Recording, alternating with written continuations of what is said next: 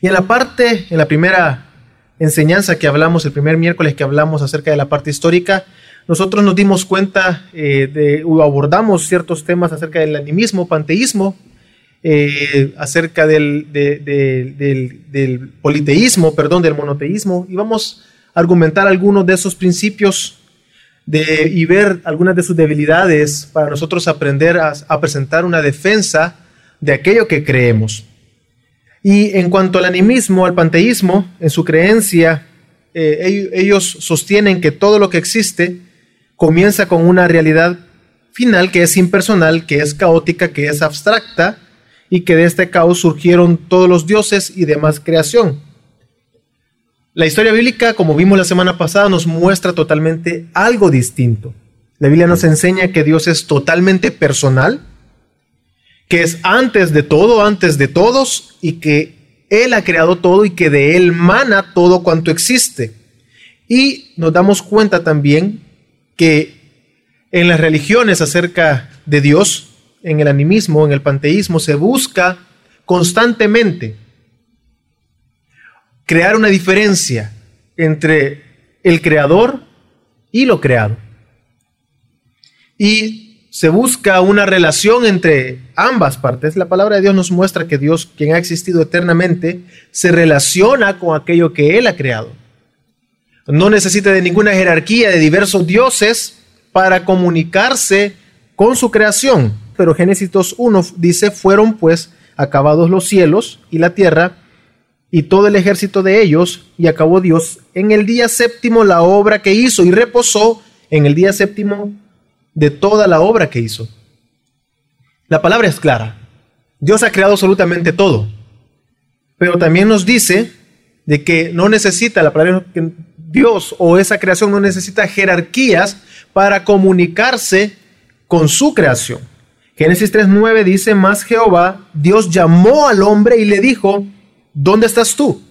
Cuando el hombre pecó, Dios se comunicó directamente con su creación, con el hombre, y lo llama a rendir cuentas. No necesitó nada más que dirigirse al hombre, y él es un ser personal, Dios es eterno, a diferencia de la creencia acerca de Dios. Entonces, dentro de las religiones, encontramos del panteísmo o de diversas religiones, encontramos un concepto que se llama monismo. ¿A qué nos referimos con esto? En que la materia, lo físico, lo psíquico, todo cuanto existe es uno. Precisamente el panteísmo muestra que Dios es uno con todo lo que existe. Así que la lucha constante es votar o derribar esa creencia en nuestra mente de que estamos divididos y somos separados de todo lo demás creado. Y cuando logremos esa superioridad, esa libertad de entender que no estamos separados de ese Dios creador, porque todos somos en esencia partes de ese mismo ser que existe, cuando todo se logra, entonces se ha logrado de alguna manera la perfección. Pero la palabra de Dios nos muestra algo distinto. Pero siguiendo las religiones como el panteísmo, el animismo, al no poder hacer una diferencia entre lo creado y el creador, terminan en un monismo, ya que si lo pensamos bien, todo surge de ese caos y todo va a volver a ese caos. Y si todo surge de ahí y vuelve ahí, al final de cuentas, en esencia es lo mismo.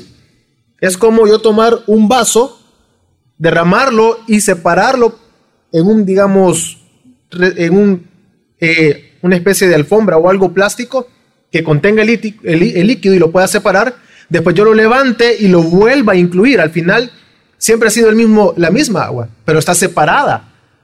Entonces al final todo surge de ese caos y todo vuelve a ese caos, de alguna manera todo cae en un monismo, es decir, todo esencialmente es eso mismo, es la existencia misma. Se separa, surgen, pero al final vuelven a ese caos. Entonces nos damos cuenta que se cae en un monismo pero si todo surgió de alguna manera, si seguimos pensando en algunas debilidades de estas creencias, si todo surgió de un ser impersonal, entonces, ¿dónde existe la voluntad, los pensamientos y las emociones? Porque en ese ser no existe voluntad, en ese ser, en ese caos, no hay sentimientos, no hay emociones, no hay, no hay raciocinio, no hay pensamientos, no hay conciencia, y no existe la voluntad. Esto genera muchas dudas para nosotros, para la existencia del ser humano. Y podemos hacernos algunas preguntas. ¿Qué razón tiene la, persona, la personalidad en el ser humano si surgió de un ser impersonal? ¿Qué razón tiene nuestra personalidad y cómo un ser que no tiene persona nos da personalidad? Algo tan complejo que precisamente al ser humano nos cuesta explicar este punto. Es difícil para el ser humano entender cómo Dios, un ser, es tres personas y cuando parece que eso es complejo, agregamos algo más, cómo una de esas personas puede encarnarse y esa persona toma dos naturalezas. Ahora resulta ser de que Dios, que es una naturaleza divina, tiene tres personas, pero una de esas personas tiene dos naturalezas, la divina y la humana. Entonces a nuestra mente no, es muy difícil llegar a comprender. Eso mismo va desatando las diversas herejías, porque nosotros en esencia solo somos persona y una naturaleza la cual todos participamos de esa naturaleza, de esa unidad es expresada en la diversidad de cada uno de nosotros, la particularidad de cada uno de nosotros de una sola naturaleza. Explicar eso es lo que genera la dificultad y ha llevado a creer muchas cosas acerca de ese ser caótico, nuestro origen, de dónde venimos y a dónde vamos. Pero, una vez más, si ese ser que es impersonal, de él surge lo creado, nosotros, ¿cómo eso nos puede dar o ese ser nos da la personalidad? Otra pregunta, ¿qué valor tiene la vida humana si solo es resultado de un accidente de un ser impersonal, ya que no tiene voluntad, no tiene emociones, conciencia, no en, en, él no existe nada más que un desorden, un caos que existe por existir, y de él surge la vida, nos debemos de preguntar si es de ese accidente que hemos surgido, cuál es la razón de ser de que existamos. Otra pregunta, ¿qué significado y valor tiene el amor? Ya que no tiene raíces el amor. No existe en ese ser impersonal porque no hay emociones. ¿Dónde radica el amor? ¿Por qué amamos? ¿Por qué viene? Y precisamente lo vemos en la palabra de Dios, algo importante en lo que nosotros, en lo que la enseñanza bíblica nos enseña, valga la redundancia, perdón, es el amor. Dios Padre, Hijo y Espíritu Santo, por amor a sí mismo, obra y hace todo conforme a su voluntad por amor. Y una doctrina o un, eh, principio bíblico, una enseñanza bíblica, es el amor precisamente. Un concepto bíblico fuerte que está en toda la palabra de Dios es el amor. ¿Cómo podemos resumir la ley? Amarás al Señor tu Dios. Entonces, si es esencial el amor, pero surge de un ser impersonal, o mejor dicho, no existe, perdón, en ese ser impersonal, ¿qué razón tiene de ser nuestro amor? ¿Dónde está el fundamento?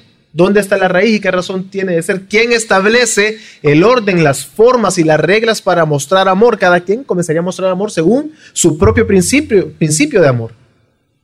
Entonces, entonces nos damos cuenta que buscar una explicación al propósito de la existencia carece de un total sentido. No hay sentido en buscar por qué existimos. Si surgimos de un caos, ¿por qué buscar la existencia del ser humano? Y es lo que, si nosotros vemos, hay cantidad de artículos, publicaciones, programas de televisión basándose en cuál es nuestro propósito. Muchas personas buscan y ¿por qué existo? ¿Por qué estoy como estoy? ¿Qué hay después de la vida? Y comenzamos a preguntar y el ser humano busca constantemente una razón de su existencia, pero si surgimos, si pensamos, si creemos y de alguna manera se cree en el animismo, en el panteísmo, es que todo surge de un caos. La pregunta es entonces, ¿para qué existimos? ¿Cuál es la razón de ser de nuestra, de nuestra existencia? No tiene razón estar buscando si no surgimos más que del caos, más que de la casualidad. Si surgimos así, entonces, ¿para qué buscar? Simplemente existimos para hacer algo, para hacer lo que sea, lo que se nos antoje. Y es lo que vemos cada día entonces se vuelve inútil hablar de un propósito, de un significado en nuestra existencia, porque somos productos de una casualidad. También nosotros nos damos cuenta que esto se vuelve un resultado de negar la Trinidad, negar que Dios es un solo Dios en esencia y que participan esa, de esa esencia tres personas, precisamente caemos en un despropósito, en un sinsentido de nuestra existencia. Entonces, de esta manera podemos ver cómo esta doctrina es esencial y necesaria para construir una cosmovisión correcta. Es por eso que esta doctrina es cardinal, es esencial. Entonces consideremos también que estos temas que estamos hablando abren una puerta muy amplia, muy extensa, para discutir acerca de nuestra fe cuando hablamos con alguien que no cree en Dios. Porque comenzamos a hablar y explicar por qué creemos en un Dios, pero que en ese Dios existen tres personas, es una puerta muy inmensa donde se presta para hablar y discutir. La pregunta es si estamos plenamente capacitados para poder argumentar ante el razonamiento humano y de manera bíblica lo que nosotros creemos. Ante el razonamiento humano si damos una respuesta bíblica. Ante el razonamiento que nos encontramos de las personas que no creen en Dios o que creen que surgimos del caos o que no surgimos de nada más que de la pura casualidad. Una vez más, es totalmente fundamental que nosotros tengamos clara y de manera bíblica la doctrina de la, de la triunidad. En este argumento de un Dios eh, impersonal, no tiene sentido que nosotros o que el ser humano adore a los dioses que han surgido de ese caos. Porque al final de cuentas, ese Dios o esos dioses que han surgido del caos tienen y prácticamente, eh, prácticamente participamos del mismo final. De donde se surgió, a eso mismo se va. Entonces, ¿qué razón tiene de adorar a un Dios que al final va a volver y va a dejar de existir? La palabra de Dios por eso es muy clara al decir que Dios permanece para siempre, que Dios es eterno, para entender que más allá de todo lo que existe hay un propósito en Dios, porque Él es Dios. Entonces, ¿cómo adorar a un ser que no tiene la capacidad de existir en sí mismo y que depende de un caos de algo que no tiene persona, que no tiene voluntad, que no tiene razonamiento y que no tiene emociones? Hablando de una perspectiva humana. Entonces, la doctrina de la Trinidad, si hacemos un enunciado de lo que hablamos la semana pasada en la segunda plenaria, en, hablando de argumentos bíblicos, dice que Dios es personal y creó todo cuanto existe. Dios es totalmente distinto a la creación, está aparte, aunque surgimos de Él y de Él, por Él existimos, Él solo es puro, nosotros no somos puros en nosotros mismos. También que posee dentro de sí la unidad y la diversidad. Así que Dios es autocontenido, es un Dios autocontenido por cuanto existen tres personas el ecosistema, si queremos llamarlo, o la autoexistencia o el ambiente en el que él vive es su persona, en su divinidad, en cada una de sus personas. Otro, entonces, de manera que nosotros podemos experimentar por ese Dios un propósito y verdadero sentido a nuestra existencia, porque Él, que es un Dios eterno y personal, Él da nuestra personalidad entonces Él da sentido a la existencia. Por eso el ser humano debe de buscar constantemente y fervientemente entender esta doctrina y buscar al Dios de las escrituras. Entonces es debido, eh, perdón, eso es debido a que Dios que es personal da origen a todo aquello que tiene persona, es decir, nosotros. Por otro lado, el amor humano tiene sentido y propósito solamente en Dios. ¿Por qué amamos? Si viene a ser algo importante en la existencia humana y motivante el amor y nos damos cuenta que el amor es algo fuerte en la vida del ser humano, entonces necesita tener un propósito y una razón de la existencia del amor en la humanidad. Entonces sabemos y entendemos que si Dios, quien es un Dios personal, creó todo cuanto existe, Él da propósito, en ese mismo Dios está el amor su amor y su, y su comunión entre Padre, Hijo y Espíritu Santo y el amor entre ellos es eterno por cuanto es eterno, tiene un origen eterno. En un Dios creado, nos damos cuenta entonces que el amor, en un Dios que es creado, el amor es una fuerza, podríamos decir, o algo que es, es latente o está potencialmente existiendo, esperando que de ese ser personal o algo, ese Dios, surja la creación porque hay una jerarquía dentro del caos. El caos crea un Dios y ese Dios crea a algo más y así sucesivamente. Entonces el amor, mientras no haya pluralidad, entre no haya diversidad en la existencia, ese amor no puede manifestarse. Mientras que en Dios, quien es eterno y que en Él está la unidad y está la pluralidad, por cuanto es Dios, Padre, Hijo y Espíritu Santo, el amor es eterno porque está en Él. Y, Él manifiesta ese amor en sí mismo y su amor es hacia sí mismo. Y entonces, el, amor de la existencia humana está fundamentado únicamente en Dios.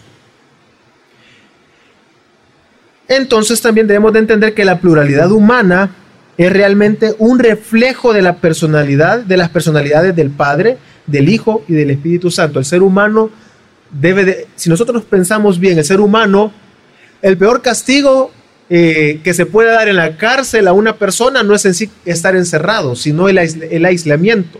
Cuando la persona no tiene contacto con nadie, más que consigo, la persona comienza a desvariar, porque necesitamos relacionarnos, necesitamos mostrar amor, y entonces nosotros nos damos cuenta que nuestra personalidad es un reflejo y debería ser un reflejo de las personalidades del Padre, del Hijo y del Espíritu Santo.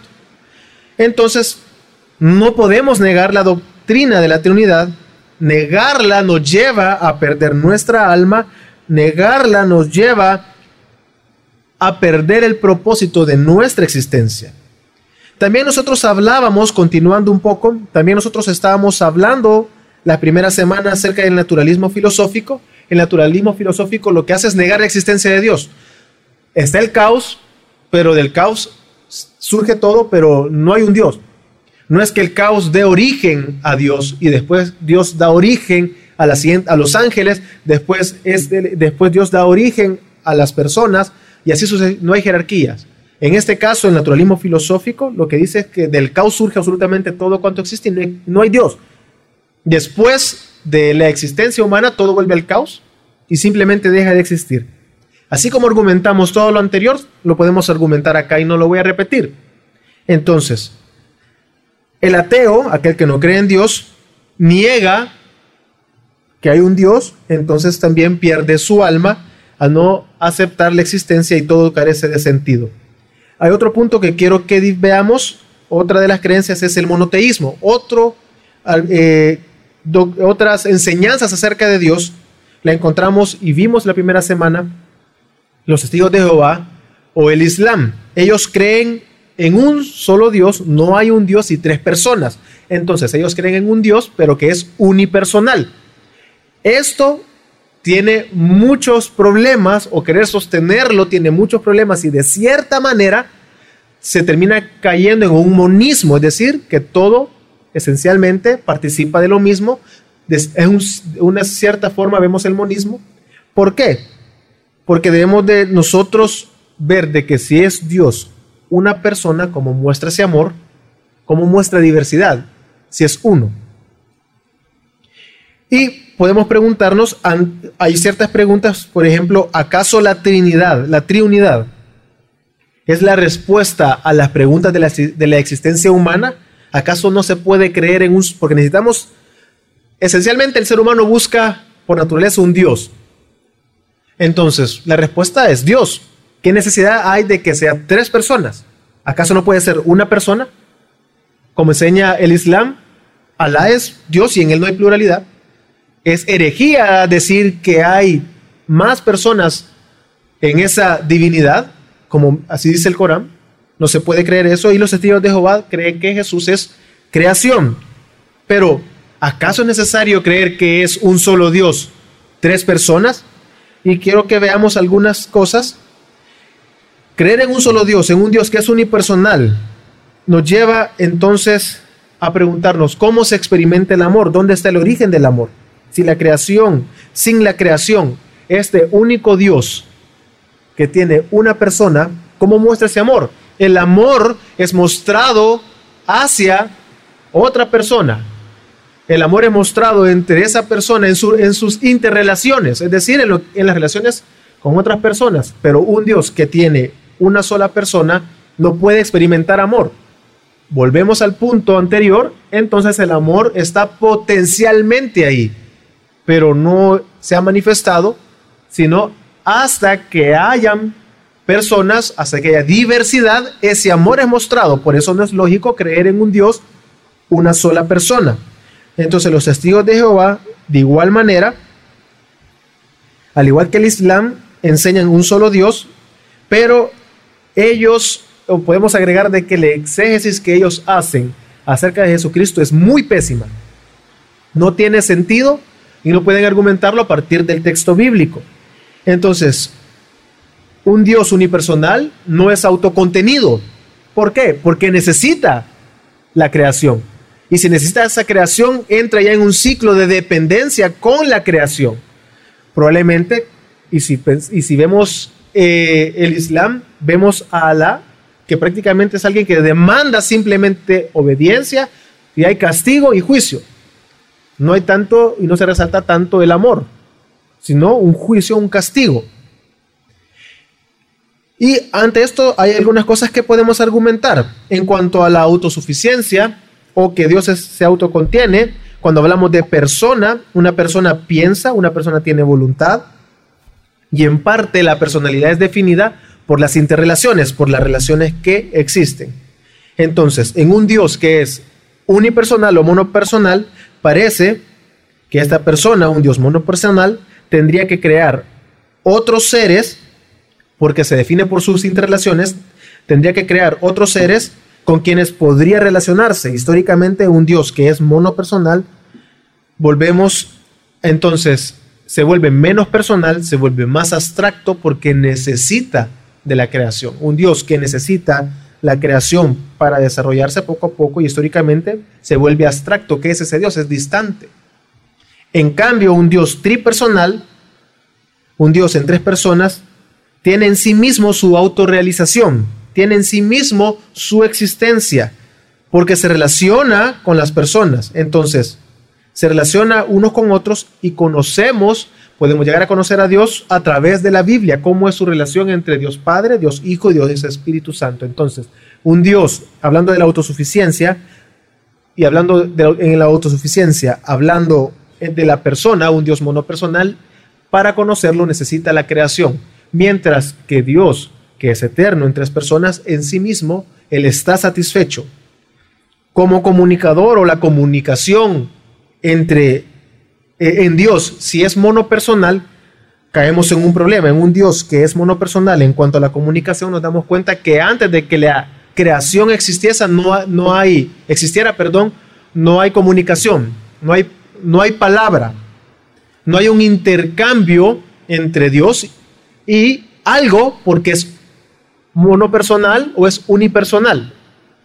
A diferencia en cuanto a la comunicación, argumentando a favor de que Dios existe en tres personas, nos damos cuenta que siempre desde la eternidad, Dios, que es en tres personas, se alegraba de comunicarse y mostrar su amor y profundo amor y comunicarse y hay una autorrealización completa en el mismo. No necesita crear nada para comunicarse, para hablar, para generar una relación y una comunicación. No necesita crear nada, a diferencia de un Dios monopersonal que necesita crear algo para comunicarse, para relacionarse. Siempre hablando de la autosuficiencia, ahora hablando del amor, en cuanto al amor, creo que ha quedado claro un Dios que es monopersonal, unipersonal, tendría que crear a otra persona o cosa para poder amar. Entonces, antes, antes de la creación, el amor divino era solo una característica latente, potencial, no activa en ese Dios monopersonal. En cambio, en un Dios tres personas, nos damos cuenta que su eterno amor es en Él mismo, entre las personas. Entonces, su amor busca glorificar al otro. Su amor busca que el Padre busca la gloria del Hijo, el Padre busca la gloria del Hijo, el Hijo busca la gloria del Padre, y así sucesivamente nos damos cuenta que ese amor en las personas busca la gloria de la otra persona, no necesita otra persona para mostrar amor. Él es autosuficiente. En un Dios monopersonal nos damos cuenta que el amor carece de sentido porque ese ser humano es imperfecto, entonces el objeto de amor es imperfecto, el amor, si lo amarramos con el juicio, el amor se detiene. En cambio, Dios que en esencia es amor, Él se ama a sí mismo, se siente satisfecho en sí mismo, Él es amor y muestra su amor y su juicio a la vez, como en la cruz. Siguiendo con este punto de, mono, de, de comparar entre un Dios con una persona y Dios, tres personas, ¿cómo Dios puede al mismo tiempo ser santísimo, cómo Dios puede ser justo, cómo Dios puede ser santo y cómo Dios puede ser misericordioso a la vez?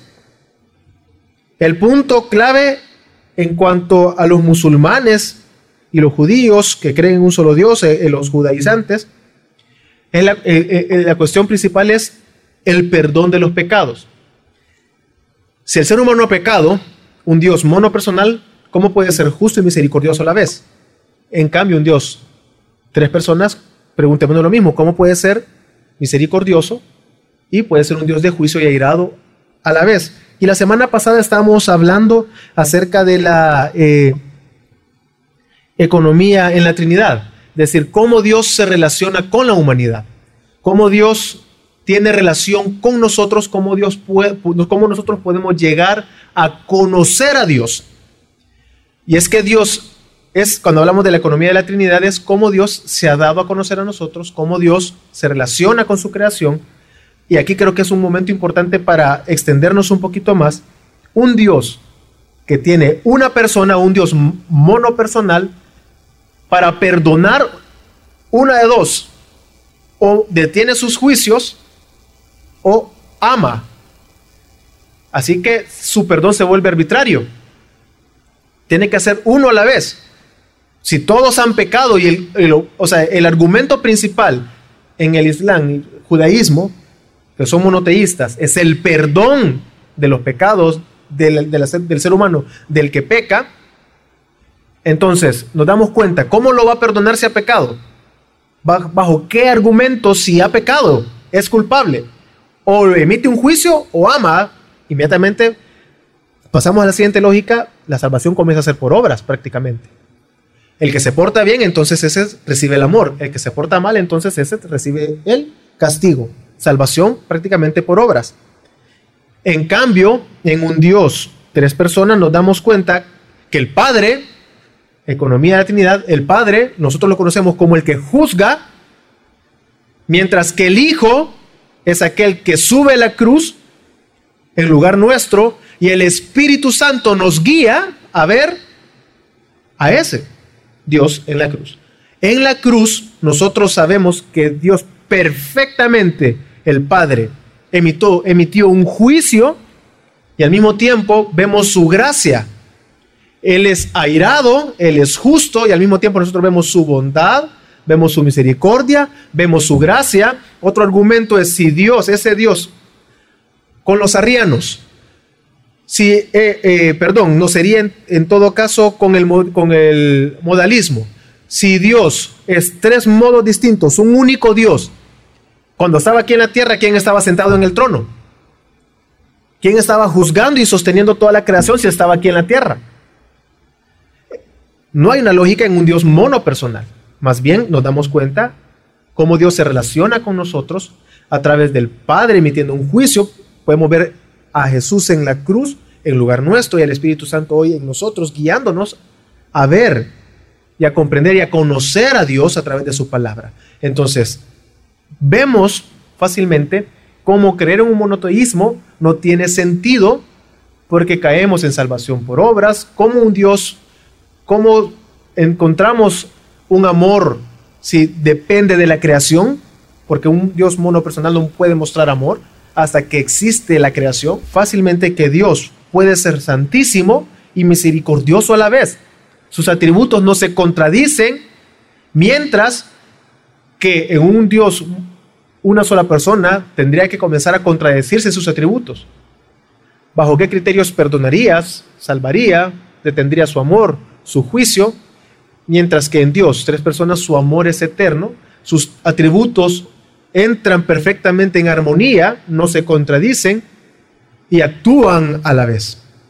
Algo que no podemos ver en un Dios, una persona.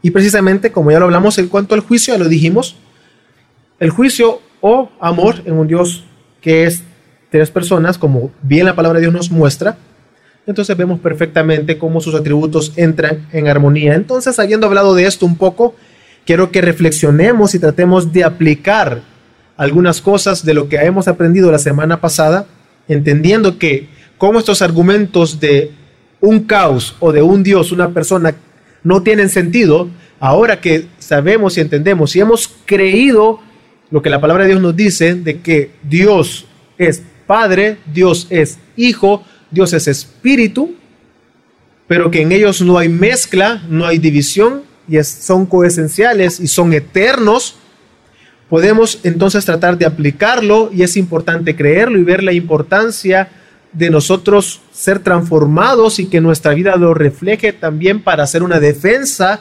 de esta doctrina. Entonces, lo primero es, Dios no ha creado todo cuanto existe porque se sentía solo. Hemos entendido, Dios ha existido en tres personas, Él es autosuficiente, así que Dios no creó las cosas porque Él se sentía solo y tenía necesidad de la creación, le plació. Lo hizo porque quiso.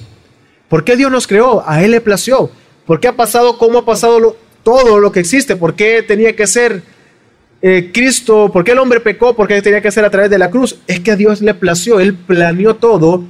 ¿Quiénes somos nosotros para consultar o cuestionar a Dios?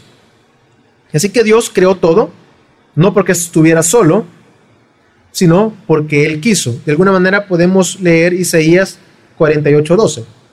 Óyeme Jacob, y tú Israel, a quien llamé, yo mismo, yo el primero, yo también el postrero. Así que Dios ha estado y ha existido siempre y existirá siempre desde antes porque Él es el primero y seguirá existiendo después. Ha creado todo por soberanía, por voluntad, porque Él así quiso. El ser humano no le es de provecho a Dios. Nuestro pecado no lo hace menos divino, nuestra rebelión no le hace menos divino, ni que nosotros nos volvamos perfectos. A Dios lo hace más Dios o lo hace más perfecto. Él es autosuficiente, Él está pleno, completo en sí mismo por cuanto es Dios. Job 22, 2 y 3 nos dice, ¿traerá el hombre provecho a Dios? Al contrario, para sí mismo es provechoso el hombre sabio. Tiene contentamiento el omnipotente en que tú seas justificado, o provecho de que tú hagas perfecto tus caminos. Así que negar la existencia de Dios no le resta a Dios. Dios es eterno. Nosotros lograr perfección no le suma a Dios. Dios es perfecto. Pero debemos entonces buscarlo a Él, porque todo depende de Él. ¿Por qué nos crea? Para, lo vamos a ver al final, para que Él sea exaltado, para que Él sea glorificado. Dios tiene vida en sí mismo y es por eso que de Él mana la vida. Todo lo que existe tiene vida porque en Él está la vida y Él es la vida. Juan 5:26 nos dice. Porque como el Padre tiene vida en sí mismo, así también ha dado al Hijo el tener vida en sí mismo. Así que Dios no creó lo que existe por necesidad, lo hizo porque a Él le plació, Él quería hacerlo.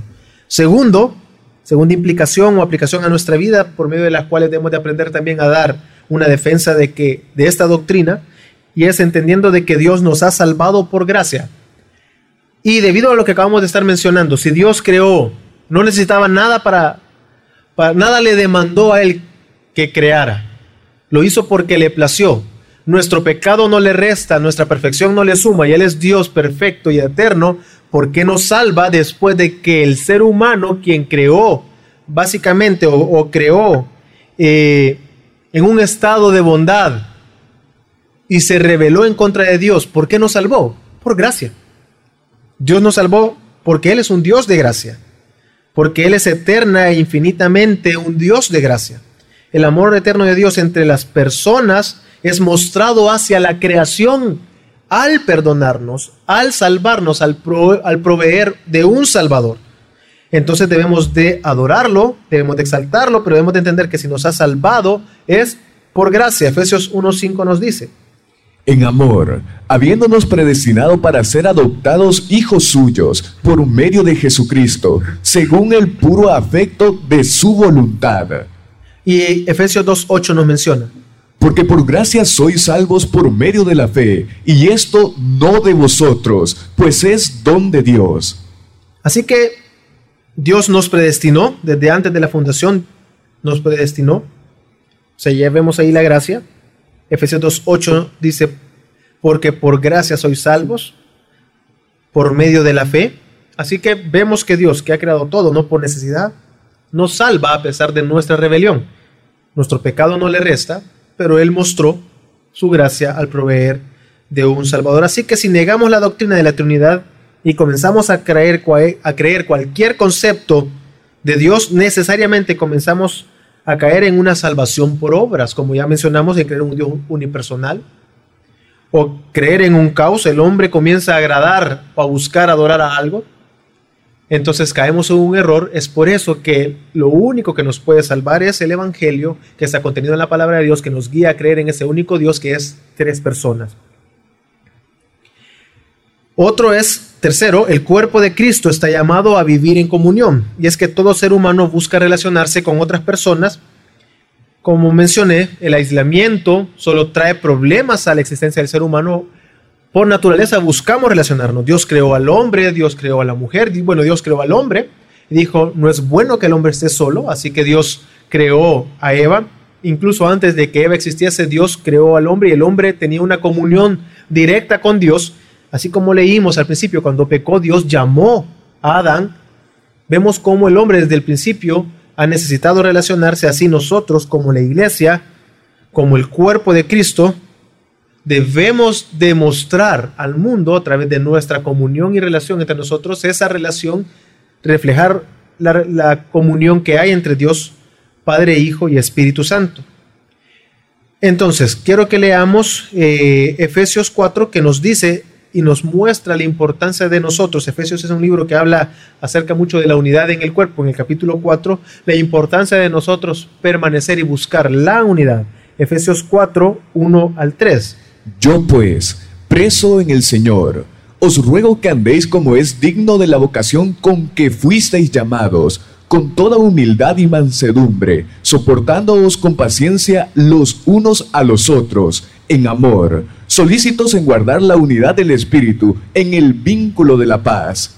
Así nosotros, como iglesia, tenemos la necesidad y la obligación de mostrarnos al mundo en unidad, precisamente para así mostrar que Dios realmente existe, un Dios y el que dice la palabra de Dios. Esa fue la exhortación eh, que podemos ver, eh, perdón, también podemos ver cómo Juan 17 muestra a Jesús en su oración pidiendo al Padre, Padre, que ellos sean uno, que nosotros seamos uno, así como tú y yo somos uno. Así nuestra unidad da testimonio de la unidad que hay en Dios. Vemos Juan 17, 21 al 23. Para que todos sean uno, como tú, oh Padre, en mí y yo en ti, que también ellos sean uno en nosotros, para que el mundo crea que tú me enviaste. La gloria que me diste, yo les he dado, para que sean uno, así como nosotros somos uno. Así, en nuestra unidad, mostramos al mundo la unidad que existe en Dios en esa unidad que es entre el Padre, el Hijo y el Espíritu Santo. Pero también debemos de ver que y entender que el ser humano busca desesperadamente darle sentido a la existencia misma. Dios mismo es el que da sentido y el único que puede dar sentido a la existencia. Solo a través del Dios Trino podemos llegar a disfrutar de todo cuanto existe y comprender la razón de ser por la que estamos acá existiendo. No es para nosotros, es para Dios. Pero eso nos hace ver y entender de que Dios da sentido porque Él no es un Dios que al azar hace las cosas. Él ha planeado absolutamente todo, Él ha establecido todo desde antes de la fundación. Y Eclesiastés nos dice un ejemplo hablando del río, de los ríos, de las aguas, de los ríos, cómo se mantienen en equilibrio, es decir, cómo Dios mismo los colocó ahí y cómo esos ríos se sostienen, nos hace ver y entender de que Dios ha planeado absolutamente todo. Eclesiastés 1.7 dice, Los ríos todos van al mar, y el mar no se llena. Al lugar de donde los ríos vinieron, allí vuelven para correr de nuevo. También Primera de Pedro 1.20 nos habla de que Dios ha planeado, diciendo que desde la fundación del mundo nos ha destinado. Dice Primera de Pedro 1.20 ya destinados desde antes de la fundación del mundo, pero manifestado en los postreros tiempos, por amor de vosotros. Hablando de Cristo, perdón. E Isaías 55, 10 al 11 nos dice, Porque como desciende de los cielos la lluvia y la nieve, y no vuelve allá, sino que riega la tierra, y la hace germinar y producir, y da semilla al que siembra, y pan al que come, así será mi palabra que sale de mi boca. No volverá a mí vacía, sino que hará lo que yo quiero, y será prosperada en aquello para que la envíe. Así Dios planea todo y todo cuanto Él habla tiene un propósito y cumplirá el propósito para el cual Él lo habló. Primera de Pedro 1.20 habla de Cristo, no de nosotros, hermanos, vuelvo a aclarar. Entonces nosotros podemos concluir que Dios mismo establece la forma en que el ser humano debe de relacionarse con todo cuanto existe. Precisamente debemos de conocer a Dios. La doctrina, una vez más, insisto, debemos de seguir estudiando formalmente la palabra de Dios y mientras nosotros conocemos a Dios, al verdadero Dios, que la palabra de Dios nos muestra, entonces nosotros comenzamos a entender la razón por la cual nosotros existimos.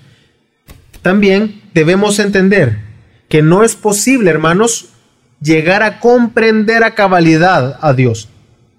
Dar una respuesta científica y suficiente que convenza la razón de su existencia es totalmente imposible.